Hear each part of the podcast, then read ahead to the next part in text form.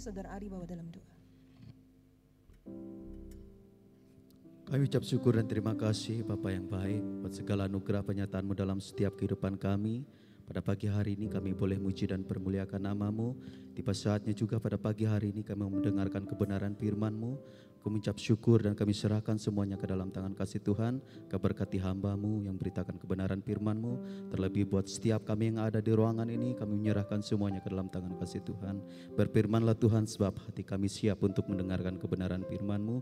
Demi nama Tuhan Yesus Kristus kami berdoa dan mengucap syukur. Haleluya. Amin.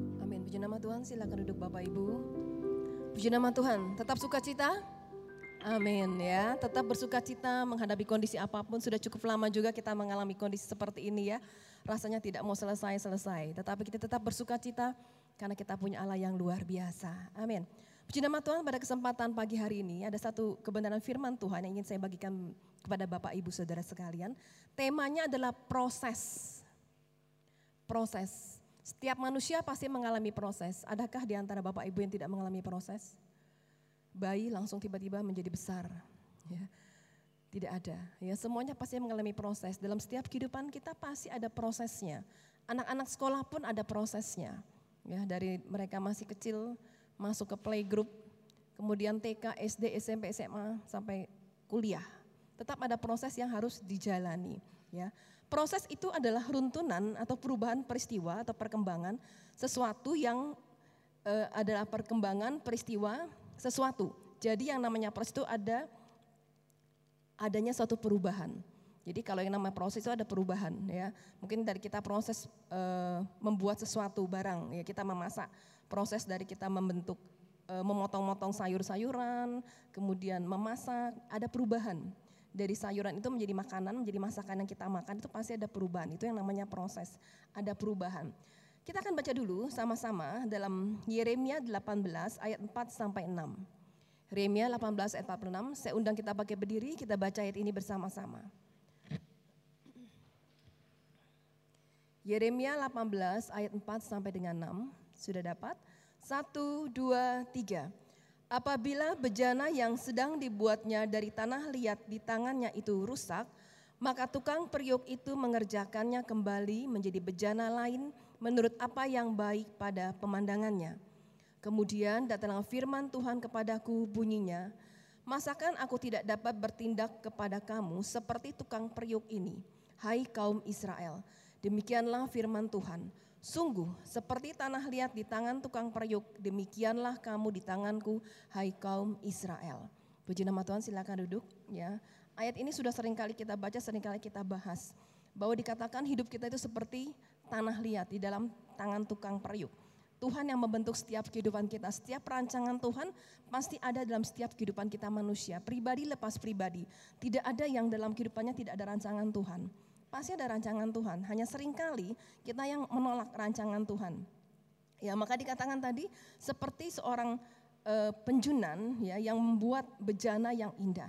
Akan banyak hal yang dikerjakan dari sebongkah tanah liat untuk menjadi suatu bejana itu pasti ada prosesnya. Kalau kita melihat di video-video yang mungkin di YouTube bagaimana proses pembentukan bejana dari tanah liat itu nggak mudah, nggak sembarang orang bisa, ya, nggak sembarang orang bisa terus uh, diputar, diputar, dihaluskan, ada kerikil-kerikil yang tidak baik itu dibuang. Itulah proses, ya proses. Nah, mengapa Tuhan ingin memproses setiap kehidupan manusia? Karena yang namanya proses sering kali itu tidak menyenangkan, tidak mengenakan.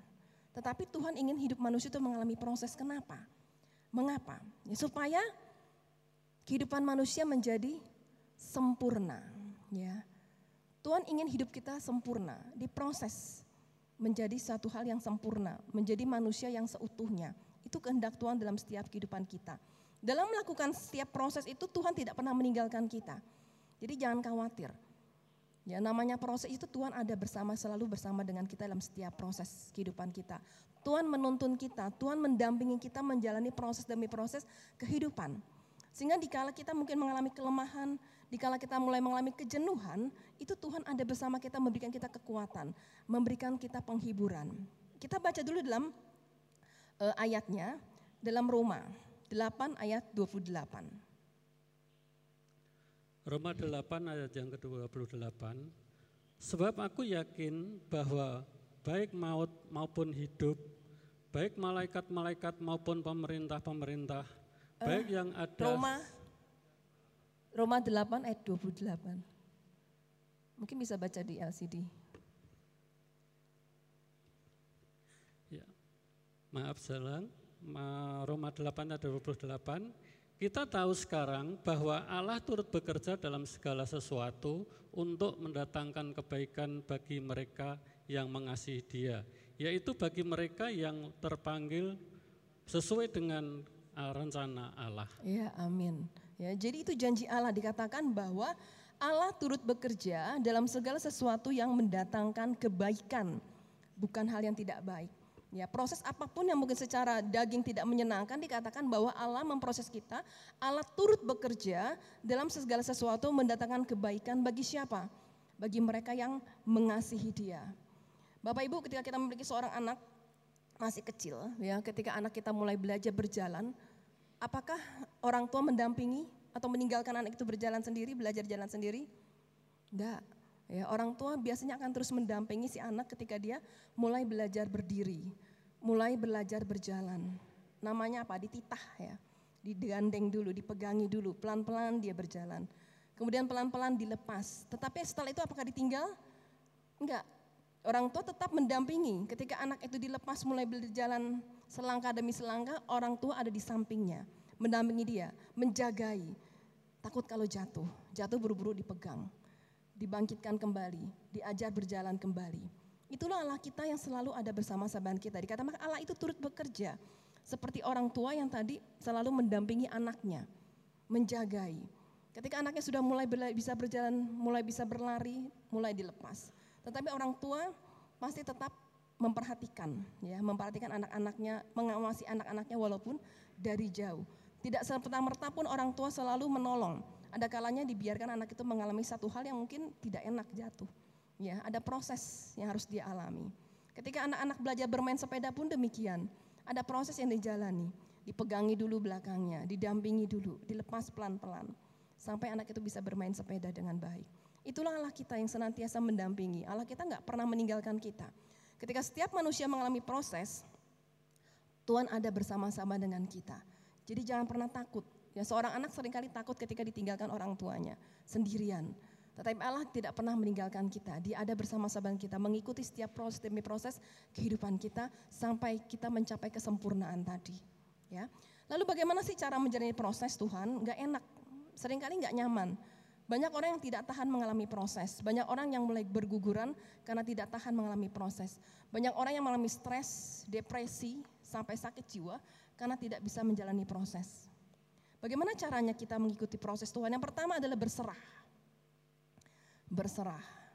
Ya, berserah itu beda dengan yang namanya pasrah. Ya, ah wis pasrah aja lah. Wis gini takdirnya mungkin ya udah pasrah enggak. Beda ya. Kalau pasrah itu artinya menyerah, putus asa, tidak berbuat apa-apa, berpikiran negatif, pasrah, kehilangan pengharapan. Sehingga sering kali muncul niat-niat yang enggak betul, enggak baik. Ada satu tokoh Alkitab, Nabi Elia, yang pernah menyerah dia. Ya, ketika terjadi kekeringan dan dia harus eh, dikejar-kejar ya oleh Ratu Isabel dan Raja Ahab mau dibunuh, satu saat pada kondisi satu saat Nabi Elia merasa udahlah sampai dia katakan dia mau mati saja Tuhan. Dia mau mati itu nabi. Nabi Elia yang selalu memberitakan kebenaran firman Tuhan, mengadakan banyak musisat. Pada satu titik kondisi dia mengalami keputusasaan, menyerah. Tidak bisa berbuat apa-apa, udah rasanya kepengen mati. Ya, tetapi tetap saya katakan tadi bahwa Tuhan ada. Tuhan terus menyertai, menopang, memberikan kekuatan kepada Nabi Elia, dibangkitkan kembali Nabi Elia. Itulah di kondisi-kondisi apa pun ketika kita rasanya mulai capek, mulai jenuh, ada Tuhan yang senantiasa menyertai kehidupan kita. Ya, berbeda dengan kata eh, dengan satu tokoh perempuan Kanaan yang kita kenal. Kita baca dulu saja ayatnya dalam Matius 15 ayat 22 sampai 28. Matius 15 ayat yang ke-22 sampai 28. Maka datanglah seorang perempuan Kanaan dari daerah itu dan berseru, Kasihanilah aku ya Tuhan anak Daud, karena anakku perempuan kerasukan setan dan sangat menderita. Tetapi Yesus sama sekali tidak menjawabnya. Lalu murid-muridnya datang dan meminta kepadanya, suruhlah ia pergi, ia mengikuti kita dengan berteriak-teriak. Jawab Yesus, aku diutus hanya untuk domba-domba yang hilang, yang hilang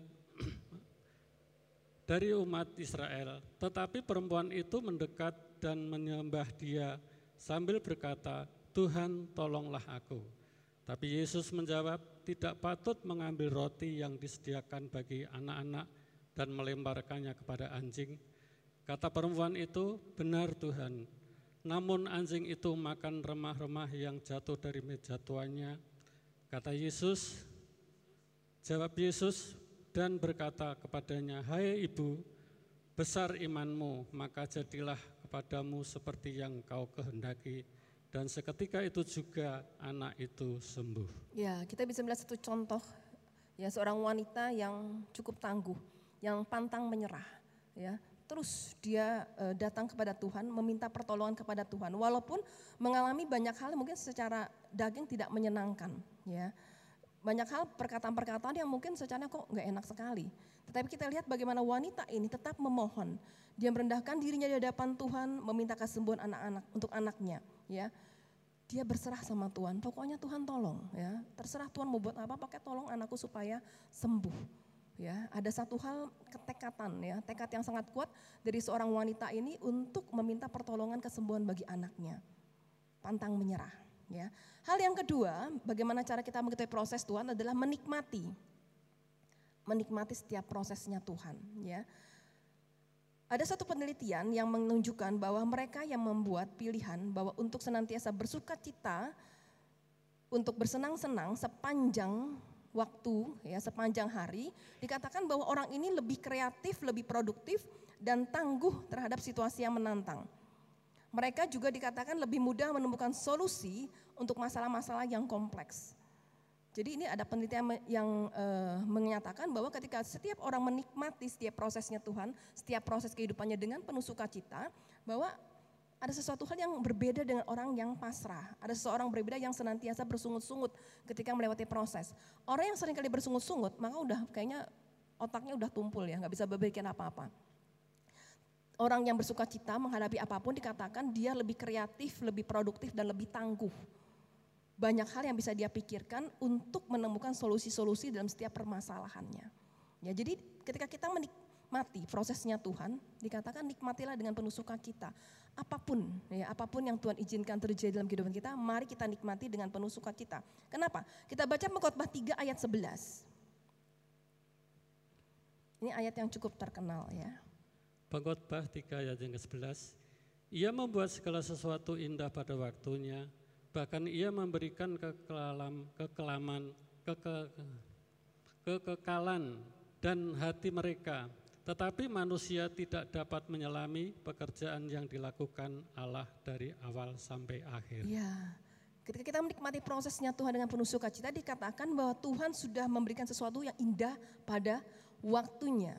Satu keyakinan kita bahwa rancangan Tuhan itu pasti yang terbaik. Ya, ada satu contoh Bapak Ibu, uh, di pastori belakang sekarang ada kandang burung yang cukup besar ya. Ada kandang burung karena uh, ada beberapa jemaat yang memberi burung kepada staf pengerja untuk dirawat. Lalu akhirnya udahlah bikin kandang burung yang cukup besar sehingga burung-burung itu bisa bebas terbang ya buku biasa. Nah ada burung uh, putih ya. Ini burung putar katanya ya. Itu suka sekali bertelur ya. Ketika burung itu bertelur saya suka mengamati ya. Suka mengamati burung itu e, mengerami ya mengerami Lalu ketika selesai saya sama anak saya Dio, si Dio bilang, itu induknya kok betah banget ya. Terus mengerami nggak kelihatan dia meninggalkan telurnya. Berjam-jam dari pagi mungkin sampai sore ketika kami lihat pasti sedang mengerami, nggak pernah meninggalkan. Ya, untuk untuk tetap mengerami telurnya. Lalu saya katakan lah itu memang si burung itu memang suruh induk yang baik ya, yang mau mengerami telurnya karena kalau ditinggal bisa-bisa bahaya. Ya telurnya mungkin nanti kalau ada yang binatang lain yang memakan dan sebagainya. Dia hanya meninggalkan ketika dia akan makan. Yang saya perhatikan ketika dia makan dia tinggal tetapi diganti oleh si jantan untuk mengerami, menjaga. Ya, jadi tetapi yang lebih banyak mengerami adalah induk betinanya saya lihat. Jadi ketika saya memperhatikan, wah luar biasa induk ini. Dia mengerami, dia menikmati proses mengerami. Ya mungkin kalau dia nggak mau, dia tinggal aja. Gantian dong sama yang jantan, nggak harus dia terus gitu ya. Tetapi saya lihat dia lebih banyak mengerami. Berjam-jam, berjam-jam, dia menikmati. Ya mungkin nggak pakai protes-protes kayaknya ya seperti itu. Dia menikmati proses mengerami. Terus cukup lama ya cukup lama ini sampai kapan sih saya pikir ya pengen nunggu si telur itu menetas cukup lama dia harus mengerami hari demi hari dia lewati tetapi ketika sampai satu titik proses itu selesai proses pengeraman itu selesai maka menetaslah si anak burung ya menetaslah si anak burung itu ada satu indah ya keindahan yang bisa kita lihat itulah proses yang dialami oleh si burung tadi ya dia menikmati prosesnya dengan baik sehingga hasil akhirnya pun menyenangkan Lalu hal kedua, proses kehamilan. Berapa lama ibu-ibu mengandung? Sembilan bulan kurang lebih. Ya. Cukup lama loh. Ya kalau saya berpikir-pikir sembilan bulan itu hampir mau satu tahun ya. Rasanya cukup lama ya. Kita kalau kita lihat gambar itu bulan demi dua bulan harus dilalui oleh seorang ibu dari proses pembentukan janin ya trimester pertama mungkin ada yang mual-mual, rasanya nggak enak, muntah-muntah, ada yang nggak bisa bangun, ada yang ngidam dan sebagainya itu kalau secara secara manusia tuh nggak enak. Siapa yang enak muntah-muntah gitu ya? Tetapi seorang ibu dia menikmati proses, wah ya, dia nikmati dengan penuh sukacita walaupun harus muntah-muntah karena dia tahu di akhir proses ada satu keindahan yang sudah Tuhan siapkan dalam kehidupannya. Prosesnya dialami. Terus bulan demi bulan dilalui, perut semakin besar. Enak nggak bawa perut yang besar? Dengan beban di dalamnya itu berapa kilo gitu ya. Waduh ya, anak saya itu Deo 3,5 kilogram. Jadi saya bisa bayangkan membawa satu makhluk ya di dalam perut itu tiga setengah kilo. Jalannya sudah ketika kita sudah mulai ini bapak-bapak mungkin memperhatikan ya karena ibu-ibu yang ngalamin ya jalannya sudah mulai sulit ya karena perutnya sudah semakin membesar tidur pun nggak nyaman Betul nggak ibu-ibu? Apa cuma saya merasa nggak nyaman kalau tidur? Tidur nggak nyaman ya. Seringkali harus diganjel dengan bantal. Kalau mau kalau telentang gitu saya nggak enak neken ya kan. Kalau e, miring itu sering kali diganjal ya karena mau ngomong anaknya ikut miring gitu ya. Jadi nggak nyaman. Tetapi itu dinikmati kan. Kecuali ibu-ibu yang tidak menginginkan anak ya, yang ibu-ibu yang merasa, aduh ini anak ini malah jadi beban buat saya itu pasti nggak menikmati. Tetapi kita ibu-ibu yang betul-betul menikmati, menginginkan seorang anak, pasti menikmati proses demi proses, sembilan bulan. Bukan waktu yang singkat, ya sembilan bulan bukan waktu yang singkat. Mengalami proses demi proses e, pertumbuhan janin. Apalagi kalau e, harus ke dokter di USG, wah itu paling menyenangkan rasanya ya. Di USG dilihat, oh ini loh anaknya, walaupun masih kecil belum kelihatan. Rasanya senang banget ngelihat itu ya difoto, dibawa pulang dan apalagi sekarang ada USG 4, 4 dimensi ya. Nah itu kan rasanya lebih kelihatan lagi bentuknya. Wah itu pasti sangat menyenangkan sekali. Itu proses yang dinikmati. Ketika dinikmati 9 bulan itu nggak berasa. Pokoknya tiba-tiba udah lahir. Proses melahirkannya pun ada proses juga kan. Ada sakit yang harus dialami. Saya menemani beberapa ibu-ibu muda yang melahirkan. ya Ibu-ibu muda melahirkan apalagi waktu selfie melahirkan Fa itu mati lampu lagi. Waduh hujan besar mati lampu ya jadinya kami buru-buru pulang ambil emergency light karena di tempat itu hanya cuma satu emergency light. Jadi dipakainya waktu melahirkan saja, setelah itu nggak pakai dulu katanya. Waduh, saya bilang repot amat, buru-buru ambil emergency light, jemput Joel kalau nggak salah waktu itu sedang hujan-hujan juga. Wah, ya jadi itu proses yang harus dialami yang luar biasa. Tetapi ketika dinikmati, dikatakan Tuhan menyediakan segala sesuatu indah pada waktunya. Ada kebahagiaan yang luar biasa ketika kita bisa menikmati prosesnya Tuhan. Ya, jadi pertama berserah sama Tuhan, bukan kepada yang lain ya, berserah sama Tuhan. Yang kedua menikmati setiap prosesnya Tuhan dengan ucapan syukur. Yang ketiga, do your best. Lakukan yang terbaik. Kita baca dulu dalam Kolose 3 ayat 23. Kolose 3 ayat 23. Kolose 3 ayat yang ke-23, adapun juga yang kamu perbuat, perbuatlah dengan segenap hatimu seperti untuk Tuhan dan bukan untuk manusia. Ya, ini ayat yang sering kali dipakai untuk para pelayan-pelayan. Biasanya ada ayat ini ya, sering kali juga ya. Apa pun juga yang kamu perbuat, perbuatlah dengan segenap hatimu. Jadi apa pun juga yang kita kerjakan, bukan hanya sekadar pelayanan, apa pun eh, tanggung jawab yang memang kita pegang sebagai ibu rumah tangga, sebagai karyawan, sebagai pekerja, apa pun dikatakan, kerjakanlah dengan segenap hatimu. Seperti untuk Tuhan dan bukan untuk manusia. Tetapi manusia sering kali terbalik loh. Ya, ketika melakukan sesuatu yang kelihatan oleh bosnya, wah kerjaan sebaik-baiknya. Tetapi sering kali malah untuk Tuhan suka seenak-enaknya sendiri. Tetapi para pelayan Tuhan GPD Siloam enggak melakukan yang terbaik buat Tuhan. Ya, mereka tetap mau berlatih. Kondisi pandemi ya, tetap mereka mau berlatih dengan tetap menggunakan protokol kesehatan ya. Puji nama Tuhan. Jadi kita lihat di sini, apa pun juga yang kamu perbuat, dikatakan perbuatlah dengan segenap hati. Lakukan yang terbaik. Ketika orang mengalami proses dan ketika pada satu titik mengalami satu masalah persoalan, sering kali orang mulai lemah. Ah, udahlah, capek. Ngerjainnya asal-asalan saja tidak dengan sungguh-sungguh. Udahlah, kayaknya udah nggak mungkin berhasil nih. Udah akhirnya mengerjakannya dengan sembarangan dan tidak sungguh-sungguh. Tapi firman Tuhan katakan lakukan yang terbaik. Kondisi apa pun tetap lakukan yang terbaik. Jangan salahkan kondisi dan keadaan. Lakukan yang terbaik. Ada satu tokoh eh, pelatih futsal, eh, football, ya, Paul William Bryan. Dia seorang pelatih football sepak bola di Amerika yang terkenal dan legendaris pernah melatih tim Texas uh, di, uh, dan Alabama Crimson gitu dikatakan. Dia memiliki karir yang cukup sukses setelah melewati 38 kali musim menjadi pelatih. Lalu ada seorang yang mewawancarai dia. Ya, ditanya untuk untuk menanyakan apa sih kunci di balik kesuksesannya. Lalu seorang wartawan ini tanya gini, apakah hidup Anda tidak akan demikian sukses jika tidak pernah menjadi pelatih sepak bola? Jadi wartawan tanya, kalau enggak jadi pelatih sepak bola, kira-kira hidup Anda sukses enggak? Lalu si Brian ini ngomong apa? Jika aku tidak menemukan sepak bola, aku akan berakhir di belakang seekor keledai sepanjang hidupku, seperti ayahku, karena ayahnya seorang peternak. Tapi aku menjamin satu hal kepada Anda, aku akan membajak galur atau tanah yang paling lurus di Arkansas. Artinya apa? Apa pun yang mungkin memang akan menjadi uh, tugasnya dia, dia katakan walaupun tidak menjadi pelatih, dia akan kerjakan yang terbaik. Maka dia katakan dia akan menjadi seorang pembajak tanah yang paling lurus di Arkansas. Jadi dia tetap ingin sukses di bidang apa pun yang memang dipercayakan kepada dia walaupun bukan seorang pelatih, hanya seorang pembajak, hanya seorang peternak, dia ingin tetap melakukan yang terbaik. Itulah harus kita kerjakan dalam setiap kehidupan kita. Dalam setiap melalui prosesnya Tuhan, tetap lakukan yang terbaik. Walaupun ada kendala-kendala, walaupun sering kali ada masalah persoalan, tetap lakukan yang terbaik. Pandang kepada Tuhan. Banyak orang yang sudah mulai menyerah ketika mengalami kendala, masalah, persoalan, ah udahlah.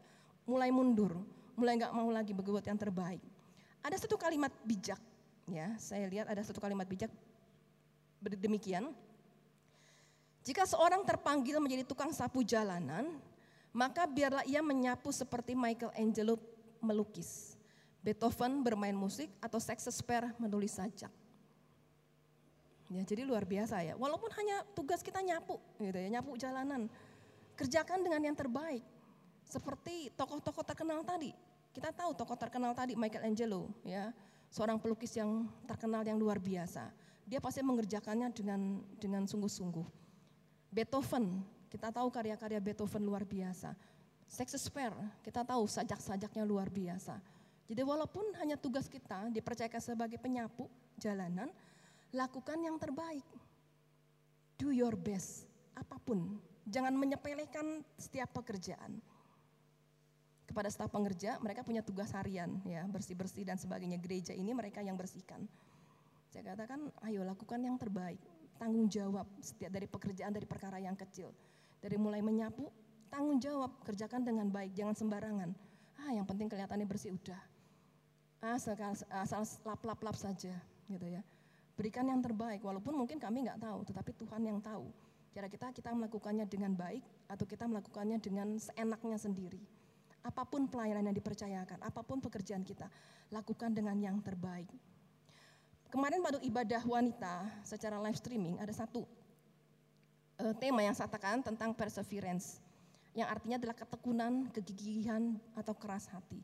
Artinya apa? Ketika kita ingin melakukan yang terbaik, harus ada ketekunan, ada kegigihan, ada keras hati, oh saya harus melakukan yang terbaik, saya harus menghasilkan yang terbaik. Sebab kalau kita tidak melakukan hal seperti itu, kita bisa putus asa di tengah jalan. Seenaknya saja yang penting, tugas saya selesai. Yang penting menyapu gereja, bersih-bersih gereja selesai. Itu saja, ya, tidak dilakukan dengan yang terbaik. Bagi seorang prajurit, perseverance berarti tetap berada di medan pertempuran meskipun banyak rekan seperjuangannya telah berguguran. Artinya apa di sini dikatakan? Bagi seorang prajurit dikatakan tetap tekun ya, tetap gigih, tetap berjuang di medan pertempuran walaupun teman-temannya sudah banyak yang mulai berjatuhan. Banyak temannya mulai berguguran. Mungkin sudah mulai rasanya nggak mungkin bisa memperoleh kemenangan. Tetapi namanya perseverance adalah tetap tekun, tetap gigih, tetap keras hati. Pokoknya saya harus bersahasil. Saya harus menyelesaikan segala sesuatunya dengan baik. Ketika kita melakukan itu, maka kita artinya melakukan yang terbaik bagi Tuhan. Do your best. Saya katakan lagi, bukan sekedar pelayanan, lakukan yang terbaik dalam setiap kehidupan kita. Bapak Ibu ada satu contoh ingin saya sampaikan lagi, satu pengalaman pribadi saya. Sebagai seorang hamba Tuhan, sering kali kita kepinginnya anak-anak kita bisa bermain musik. Ya kan? Rata-rata tuh anak-anak hamba Tuhan itu bisa bermain musik. Jadi sejak anak saya yang besar Noel itu TK, wah punya kerinduan nih ya kayaknya sih kepengenannya mama papanya ya bisa bermain musik dileskanlah keyboard di Yamaha saat itu di, di Solo. Tapi karena anaknya masih belum kepengen, jadi rasanya terpaksa ya. Maya udahlah gitu, kayak dipaksa, iya latihan. Akhirnya stop. Stop, sampai akhirnya ke salah tiga.